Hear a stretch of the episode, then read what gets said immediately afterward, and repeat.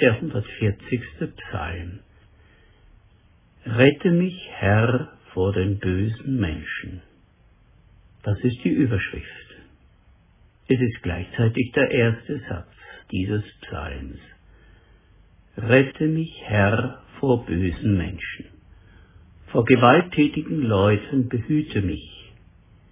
Sie tragen böse Absichten im Herzen, jeden Tag suchen sie von neuem Streit. Es fällt uns Christen schwer, so direkt von bösen Menschen zu reden. Aber können sie nicht manchmal wirklich zu einer Bedrohung werden? Es gibt sie, die Menschen, die am Arbeitsplatz mobben, Lügen verbreiten, um ihre persönlichen Ziele zu erreichen, die über andere hinweggehen oder anderen lustvoll Schaden zufügen. Auch wenn wir allen Menschen mit der Gesinnung Christi begegnen, so erlauben uns viele Psalmen schlechte Erfahrungen ungefiltert vor Gott auszusprechen. Wir lesen weiter. Sie züngeln gefährlich wie die Schlangen. Schlangengift steckt hinter ihren Lippen. Schütze mich, Herr, vor den Fäusten der Frevler. Vor den gewalttätigen Leuten behüte mich. Sie wollen doch nur, dass ich zu Fall komme. Hochmütige haben ein Klappnetz für mich versteckt. Sie haben ein Netz von Fußschlingen ausgelegt. Falle um Falle stellen sie mir unterwegs. Gemeine und heuchlerische Rede gehören zur Strategie der Gottverächter.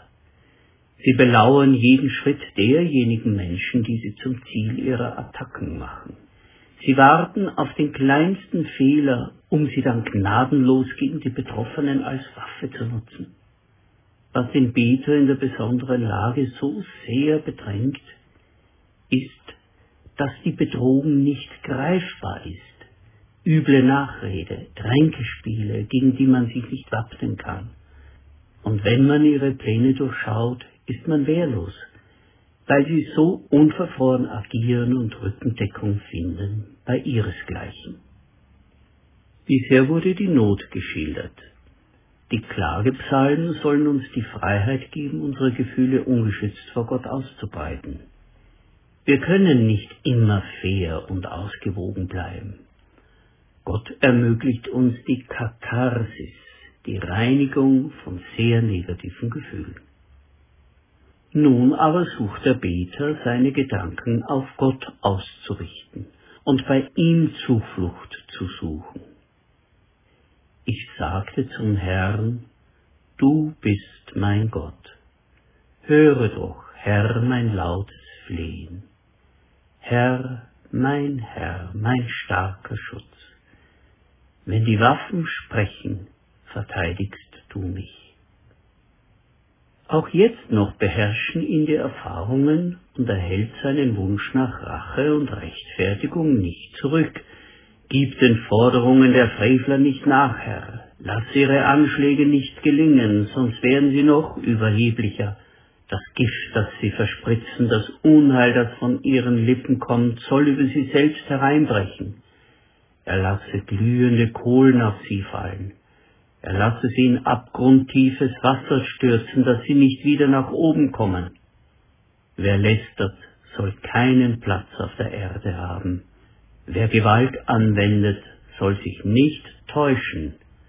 Das Böse trifft ihn selbst, Schlag um Schlag.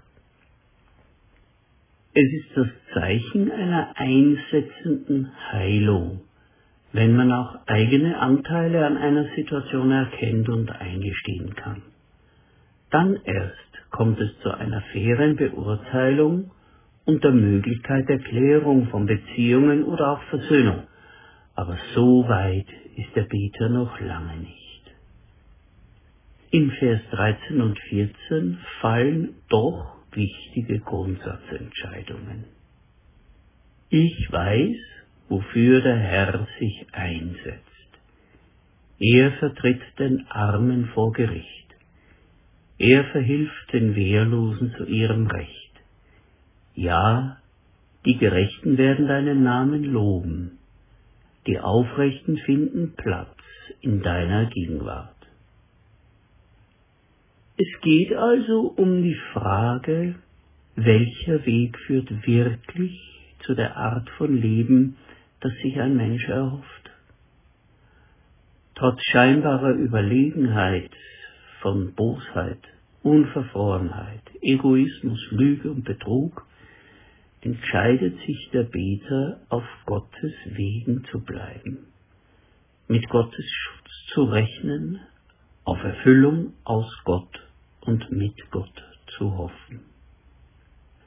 Und das ist eine Urerfahrung und eine sehr grundlegende Entscheidung, auf die Menschen des Glaubens immer wieder zurückkommen. Die Entscheidung, nicht den schnellen Erfolg, die schnelle Durchsetzungskraft des Unrechts als den eigenen Weg zu wählen, sondern den langsameren, aber beständigeren, dauerhaften, nachhaltigen Weg, Gott zu vertrauen und bei Gott zu bleiben. Diese Entscheidung wünsche ich mir und wünsche ich euch. Amen.